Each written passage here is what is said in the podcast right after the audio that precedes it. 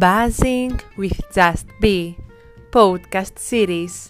Γεια σας, γεια σας και καλώς ήρθατε στο πρώτο επεισόδιο για το 2022 σε αυτήν εδώ τη σειρά των podcast όπου μιλάμε για το αγαπημένο μας πράγμα πάνω στη γη, τα βιβλία. Welcome on board! Τι κάνετε, πώς είστε, καλή χρονιά, με υγεία πάνω απ' όλα, με δημιουργικότητα και με όμορφες στιγμές με ξεχωριστούς ανθρώπους ευχές αρκετά κοινότυπες από τη μία πλευρά, αλλά από την άλλη πλευρά αν απομονώσετε μία-μία τις ευχές που σας έδωσα, θα δείτε ότι είναι πραγματικά πολύτιμες, ειδικά η ευχή της υγείας, που τα τελευταία χρόνια επαναπροσδιορίζουμε λίγο τη βαρύτητά της. Έχω επιστρέψει μετά τις ε, χριστουγεννιάτικες διακοπές και ενώ έχω περάσει COVID, βεβαίως, όλα αυτά λοιπόν που σας έλεγα στο τελευταίο επεισόδιο, στο κάπου αυτή, ότι πρέπει να προσέχουμε και ότι θα κολλήσουμε όλοι και η κατάσταση είναι πολύ δύσκολη. Την έζησα λοιπόν όλη αυτή την κατάσταση, ο COVID ήρθε, πέρασε, έφυγε και τώρα είμαι πάλι ελεύθερη κυριολεκτικά.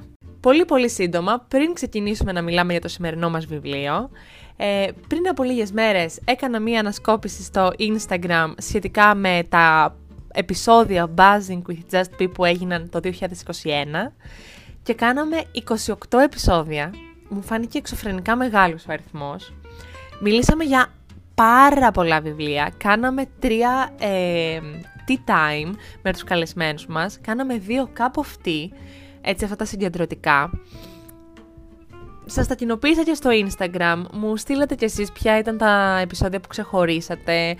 Ε, αν σας αρέσουν πιο πολύ τα cup of tea, τα tea time με τους καλεσμένους. Και όλος παραδόξως, σας αρέσουν πιο πολύ τα cup of tea κάτι που δεν περίμενα, για να είμαι ειλικρινής. Τέλος πάντων θα τα βάλω στο πρόγραμμα πιο συστηματικά, αφόσον είναι έτσι. Ο αριθμός των επεισοδίων 28, όπως σας είπα, κάπως με τρόμαξε, αλλά με την καλή έννοια. Πρόσωλο ταχώς για το 2022 να ξεπεράσουμε τα 28 επεισόδια. Ελπίζω να είμαι πάλι όσο πιο συνεπής γίνεται.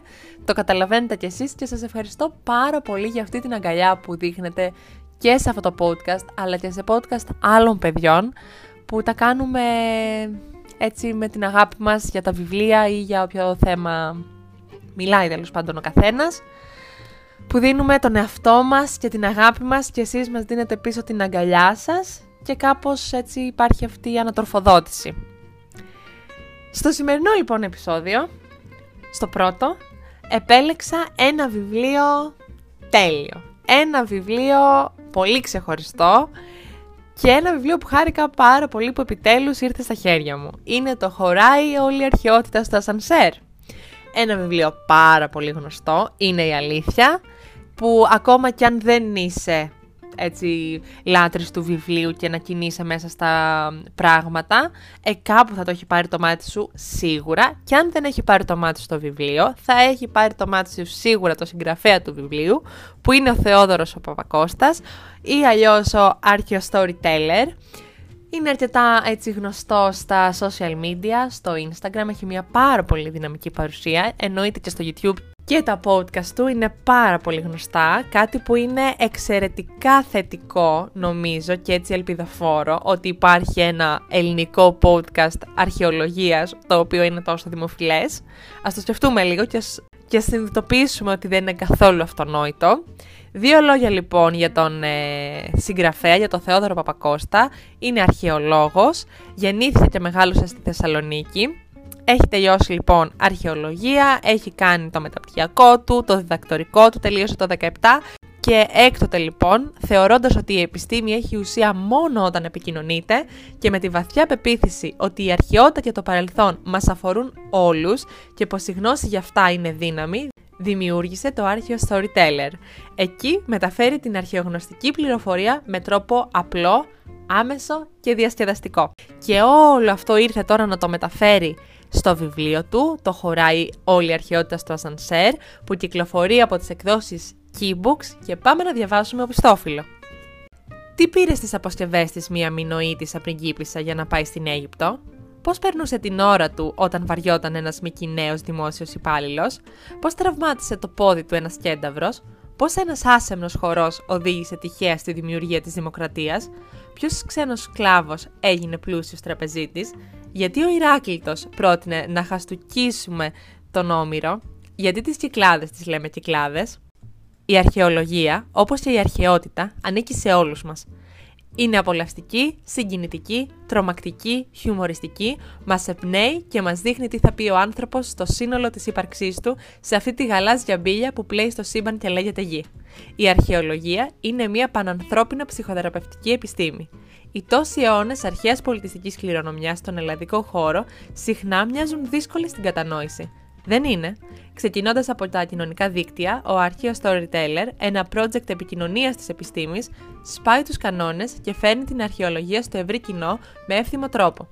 Αυτό το βιβλίο παρουσιάζει ολόκληρη την ελληνική αρχαιότητα από τη βαθιά προϊστορία μέχρι το τέλος της. Δύο άγνωστοι συναντιούνται σε ένα σανσέρ, το οποίο σταματά μεταξύ ορόφων. Ο ένας είναι αρχαιολόγος, ο άλλος όχι. Με αφορμή την ερώτηση με τι ασχολείσαι, ξεκινάει ένας συναρπαστικός διάλογος και ένα ταξίδι στο χώρο και στο χρόνο. Παράλληλα, δίνονται απαντήσεις στις πιο κοινές ερωτήσεις για την επιστήμη της αρχαιολογίας. Μία απολαυστική διαδρομή στις πιο μεγάλες στιγμές αλλά και στις πιο μικρές ιστορίες ανθρώπων της ελληνικής αρχαιότητας, η οποία ακόμη και αν δεν χωράει στο Ανσανσέρ, χωράει σίγουρα στη φαντασία μας. Στο εισαγωγικό σημείωμα, ο συγγραφέας μας ενημερώνει κατευθείαν για τον διπλό στόχο που έχει αυτό το βιβλίο. Αρχικά, να συστήσει ευχάριστα, γρήγορα και απλά όλη την ελληνική αρχαιότητα στο ευρύ κοινό, χωρίς να απαιτούνται ειδικές γνώσεις, και κατά δεύτερον, να απαντήσει σε κοινές ερωτήσεις σχετικά με την επιστήμη της αρχαιολογίας, που βρίσκεται τόσο κοντά μας, ωστόσο παραμένει αρκετά άγνωστη σε πολλούς. Με αυτή την κοινοποίηση των στόχων του βιβλίου, ο συγγραφέας μας βάζει κατευθείαν στο νόημα για το τι θα ακολουθεί. Πάρα πολύ σύντομα, από τις πρώτες όλε σελίδες ο αναγνώστης καταλαβαίνει ότι αυτή η διπλή στοχοθεσία που μας έθεσε στην αρχή ο συγγραφέας έχει επιτευχθεί. Δεν χρειάζεται να φτάσεις καν στη μέση του βιβλίου ή στο τέλος για να σκεφτείς, Hm, πέτυχε το στόχο του τελικά αυτό το βιβλίο. Η απάντηση είναι προφανής και έρχεται πολύ σύντομα. Ναι, το βιβλίο του αυτό έχει πετύχει το στόχο του και έρχεται και σαν ένα πολύ ωραίο και φωτεινό παράδειγμα να ανοίξει ίσως το δρόμο και για άλλα βιβλία, όχι μόνο σχετικά με την αρχαιολογία, και για άλλους επιστημονικούς κλάδους, οι οποίοι είναι τόσο παρεξηγημένοι, αλλά έχουν τόσα πράγματα, τόση γνώση να μας δώσουν. Τι γίνεται λοιπόν σε αυτό το βιβλίο; Έχουμε 12 κεφάλαια που ξεκινάμε από την πολύ πολύ αρχή, από την εποχή του λίθου και φτάνουμε μέχρι και το τέλος της Ρωμαϊκής εποχής που συμβολίζει το τέλος της, του αρχαίου κόσμου ας πούμε. Και μέσα σε αυτά τα 12 κεφάλαια έχουμε την ιστορία αυτών των δύο ανθρώπων που έχουν κλειστεί τέλος πάντων μέσα στο ασανσέρ που ο ένας είναι αρχαιολόγος, ο άλλος δεν έχει καμία σχέση ούτε με την αρχαιολογία αλλά ούτε καν με τον αρχαίο κόσμο. Και βασίζεται μόνο σε στερεοτυπικές απόψεις που έχει πολύ μεγάλο μέρος του πληθυσμού αυτής εδώ της χώρας και κάπως έτσι αρχίζει μια συζήτηση σε βάθος, μια αφήγηση ουσιαστικά, αλλά αυτή η αφήγηση είναι και διαδραστική γιατί ενίοτε γίνεται διάλογος. Εμπλέκεται μέσα το χιούμορ, ένα πάρα πολύ σημαντικό στοιχείο, το οποίο όσοι παρακολουθούμε τον αρχαίο storyteller πριν από αυτό το βιβλίο το περιμέναμε, αλλά όσοι γνωρίζουν το συγγραφέα μέσα από το βιβλίο και έρχονται για πρώτη φορά ε, σε επαφή με την προσωπικότητά του, την ιδιοσυγκρασία του και έτσι αυτό τον πολύ χαρακτηριστικό τρόπο που μιλάει και εκφράζεται, παθαίνουν σοκ. Και επίσης να πω κάτι άλλο. Ακόμα και όσοι γνωρίζαμε το συγγραφέα από πριν, από την διαδικτυακή του παρουσία, δεν ήμασταν σίγουροι ότι αυτό θα μεταφερθεί στο βιβλίο του. Κι όμως μεταφέρθηκε ακέραιο και μη σας πω εμπλουτίστηκε κιόλας. Μας δίνεται λοιπόν μία πολύ διαφορετική οπτική της αρχαιότητας από αυτήν που έχουμε διδαχτεί έως τώρα ή από αυτήν που έχουμε στο μυαλό μας έως τώρα. Γενικά το ζήτημα του πώς ε, έχουμε διδαχτεί την ιστορία μας και όλα αυτά είναι ένα πάρα πολύ μεγάλο ζήτημα προς συζήτηση, το οποίο με μεγάλη χαρά να συζητήσουμε σε κάποιο άλλο επεισόδιο. Για πρώτη φορά ίσως γνωρίζουμε μια αρχαιότητα πολύ διαφορετική από αυτήν που πολλοί είχαν στο μυαλό τους. Σκοτεινή, συγκινητική, εντυπωσιακή, μα κυρίως αληθινή. Βλέπουμε λοιπόν όλες τις ρογμές αυτής της αρχαιότητας και αυτό είναι το παρελθόν μας, αυτή είναι η ιστορία μας. Όπως υπάρχουν οι στιγμές για τις οποίες κάποιος ενδεχομένως να αισθάνεται περηφάνεια, υπάρχουν και οι στιγμές στην ιστορία μας της ντροπής. Δεν μπορώ να καταλάβω τους ανθρώπους όμως που υπερτονίζουν τις στιγμές της ελληνικής υπερηφάνειας. Τι μας προσφέρει αυτό; τι τους προσφέρει αυτό; Προσωπικά αυτό μου δείχνει έτσι κάποια αισθήματα κατωτερότητας και μία ανάγκη να αποδείξουν κάτι, ότι έχουμε μία βαρύτητα, ότι είμαστε σημαντικοί. Τώρα για ποιο λόγο όμως να θέλει κάποιος όλα αυτά να τα κουβαλάει μέσα του και στην ε, καθημερινότητά του και στον όλον τρόπο που εκφράζεται και στην ιδεολογία του, δεν μπορώ να τα ξέρω και ακριβώς έχει να κάνει με την οπτική που ο καθένας βλέπει τα πράγματα, βλέπει τον κόσμο. Το βιβλίο αυτό είναι ένα εξαιρετικό παράδειγμα για το πόσο ο επιστημονικός λόγος περί αρχαιολογίας, στη συγκεκριμένη περίπτωση, μπορεί να μεταδοθεί με τρόπο ελκυστικό. Κάτι το οποίο είναι πάρα πολύ σημαντικό είναι το εξής. Και το οποίο μας το δηλώνει κιόλας ο συγγραφέας στο εισαγωγικό του σημείωμα. Μας λέει ότι, παιδιά, εννοείται πως αυτό το βιβλίο έχει κάποιες ε, παραλήψεις. Αφήνει κάποια πράγματα έξω. Γιατί όταν θες ένα βιβλίο 250 σελίδων να δώσεις όλη την ελληνική αρχαιότητα, καταλαβαίνεις ότι αυτό είναι αδύνατο. Τι γίνεται όμως, για να είναι κάποιος σε θέση να επιλέξει τι θα κρατήσει, τι θα αφαιρέσει, αυτή είναι η επιλογή. Δεν μπορεί να γίνει από τον οποιονδήποτε. Δεν μπορεί να γίνει τυχαία. Χρειάζεται ο συγγραφέας να έχει επαρκή γνώση και να βρίσκεται σε ένα επίπεδο που μπορεί να βλέπει τα πράγματα, την ιστορία μας στη συγκεκριμένη περίπτωση τόσο σφαιρικά και στο τέλος να επιλέξει τι θα συμπεριλάβει και τι θα αφήσει απ' έξω. Και εννοείται αυτή η επιλογή κάτι δείχνει. Είναι μια επιλογή προσωπική, υποκειμενική εννοείται ότι μπορεί να υπάρχουν άλλοι επιστήμονες ή άλλοι άνθρωποι που σε διάφορα σημεία να διαφωνούν ή να ήθελαν να κρατήσουν κάτι ή να ήθελαν κάτι να το παραλείψουν, να μην το θεωρούν τόσο σημαντικό. Όμως αυτό το βιβλίο είναι η επιλογή, είναι το αποτέλεσμα από τον συγκεκριμένο άνθρωπο. Και αυτό το ξέρουμε όλοι όταν πάμε όταν πιάνουμε το βιβλίο πρώτη φορά στα χέρια μας και μας το δηλώνει κιόλας ο ίδιος ο συγγραφέας στην αρχή, κάτι το οποίο βρίσκω πάρα πολύ σημαντικό.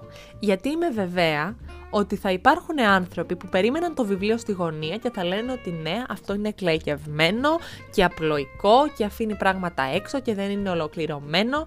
Και συνήθως αυτοί οι άνθρωποι είναι οι άνθρωποι που θα έχουν στο μυαλό τους τα, την επιστήμη της αρχαιολογίας σαν βαριά, βαρετά, ε, βιβλία γεμάτα γνώσεις, κονισμένα σε κάτι βιβλιοθήκες που δεν είναι καθόλου ελκυστικές και που είναι άνθρωποι που πιστεύουν ότι όλη αυτή η επιστήμη είναι ένας κλειστός κλάδος για λίγους, για αυτούς που έχουν την εξειδικευμένη γνώση. Λοιπόν, τα πράγματα δεν είναι έτσι, γιατί αυτό είναι το παρελθόν μας, είναι η ιστορία μας και πρέπει να γίνει γνωστή σε όλους μας, γιατί ανήκει σε όλους μας. Και πώς θα γίνει γνωστή σε όλους μας; Με τρόπο πολύ άμεσο, πολύ ελκυστικό και πολύ διαδραστικό. Και αυτό ακριβώς επιτυγχάνει ο αρχαίος storyteller μέσα από αυτό το βιβλίο αρχικά, αλλά και μέσα από την παρουσία του στα κοινωνικά δίκτυα την καθημερινή, που με όπλο του το χιούμορ, το ξαναανέφερα πριν, με όπλο του την εικόνα, όπου στο Instagram κυρίως δημιουργεί έτσι απεικονίσεις γραφικά πάρα πολύ ωραία, που είναι ελκυστικά, και με τον τρόπο αυτό φέρνει τον όλο τον κόσμο σε επαφή με την αρχαιολογία και την αρχαιότητα. Αυτό το βιβλίο βάζει πέντε πράγματα σε μία σειρά στο μυαλό μας, πράγματα που οι περισσότεροι από εμάς τα έχουμε αχταρμά, χωρίς να γίνεται αυστηρά διδακτικό και που λύνει απορίες για τον τρόπο συγκρότησης της αρχαιολογικής γνώσης, τις ανασκαφές, τη χρονολόγηση των ευρημάτων, τη συντήρηση και άλλα τέτοια ζητήματα. Επίσης σχετικά με αυτόν τον κλάδο της ε, αρχαιότητας, αν εξαιρέσει κανείς την κυκλοφορία αρκετών παιδικών βιβλίων, κυρίως βέβαια με θεματική την, ε, τη μυθολογία, ο ενήλικας αναγνώστης συνήθως έχει να επιλέξει ανάμεσα σε βιβλία που μάλλον απαιτείται ένα υψηλό προηγούμενο επίπεδο μόρφωσης και εξοικείωσης με ειδική ορολογία, κάτι που οι περισσότεροι από εμάς δεν διαθέτουμε, οπότε και δεν διαλέγουμε βιβλία αρχαιότητας. Με εξαίρεση λοιπόν λιγοστές περιπτώσεις, αυτό λοιπόν το βιβλίο είναι μια ε, εξαιρετική περίπτωση όπου είναι ένα βιβλίο ευρείας κυκλοφορίας στο αναγνωστικό κοινό, που θα μεταφέρει τη γνώση που χρειαζόμαστε με τον τρόπο που χρειαζόμαστε, αλλά και με τρόπο που θα μείνει. Και αυτό που μου αρέσει πολύ στο συγκεκριμένο βιβλίο είναι ότι προτείνονται πολύ διαφορετικοί τρόποι ανάγνωσής του. Μπορείς να το ξεκινήσεις και να το τελειώσεις με μία ανάσα. Μπορείς να το ξεκινήσεις, να το αφήσεις κανένα δύο μέρες, να το ξαναπιάσεις, να το αφήσεις για περισσότερο καιρό και να το ξαναπιάσεις ας πούμε από ένα σημείο και μετά. Μπορείς να το διαβάσεις και μετά από λίγο καιρό να το ξαναπιάσεις γιατί θα θέλεις να θυμηθείς κάτι. Θα το δωρήσεις σίγουρα. Και όταν τελείωσα το άλλο βιβλίο, είχε περάσει και ο COVID, ήμουνα πάλι έτσι σε διάθεση να διαβάσω για τους Περσικούς πολέμους για τον Μέγα Αλέξανδρο, οπότε το ξανά έπιαζα και το τελείωσα μια και καλή. Το βιβλίο αυτό στο τέλος περιέχει έτσι κάπως πολύ συνοπτικά όλες τις ημερομηνίες. Έχει μια πολύ ενδιαφέρουσα βιβλιογραφική πρόταση για όσους θέλουν να διαβάσουν περαιτέρω, που είναι και αυτό πολύ σημαντικό. Και είναι ένα βιβλίο που πραγματικά χαίρομαι πολύ, που έχει επιτυχία, που έρχεται από έναν Έλληνα νέο άνθρωπο, γιατί είναι μια νέα ματιά στα πράγματα και έρχεται να σπάσει στερεότυπα για το πώς είχαμε εμείς στο μυαλό μας την αρχαιότητα και γενικά την επιστήμη της αρχαιολογίας που σε πολλούς φαίνονται πάρα πολύ βαρετά πράγματα. Οποιοςδήποτε λοιπόν έρχεται και σπάει στερεότυπα, από μένα παίρνει ένα μεγάλο ναι. Οπότε λοιπόν, χωράει όλη η αρχαιότητα στο σανσέρ; Το αγοράζεις, το διαβάζεις, μετά το προτείνεις στους φίλους σου, να το διαβάζουν και οι φίλοι σου, μετά ή πριν ή όποτε θες τέλος πάντων θα βρεις τον αρχαίο storyteller στα social media, θα ακούσεις τα podcast του, θα τον ακολουθήσεις και θα τον παρακολουθείς καθημερινά και αυτό θα είναι ένα μικρό δώρο που θα κάνεις στον εαυτό σου. Χαίρομαι πάρα πολύ που αυτό ήταν το τελευταίο βιβλίο που διάβασα για το 2021 και το φέρνω το βιβλίο αυτό σαν αφετηρία για το Buzzing with Just Be 2022. Αυτό ήταν το σημερινό επεισόδιο με ένα πάρα πολύ ενδιαφέρον και ξεχωριστό βιβλίο. Αν σου άρεσε αυτό το επεισόδιο, μην ξεχάσεις να το μοιραστείς με τους φίλους σου και εννοείται να μας ακολουθήσεις στην πλατφόρμα που ακούς αυτό το podcast. Ευχαριστώ πάρα πολύ που ήσουν και σήμερα στην παρέα μας. Εμείς θα τα πούμε την επόμενη εβδομάδα με ένα νέο επεισόδιο και με ένα νέο βιβλίο. Μέχρι τότε να είστε καλά και να χαμογελάτε. Γεια σας!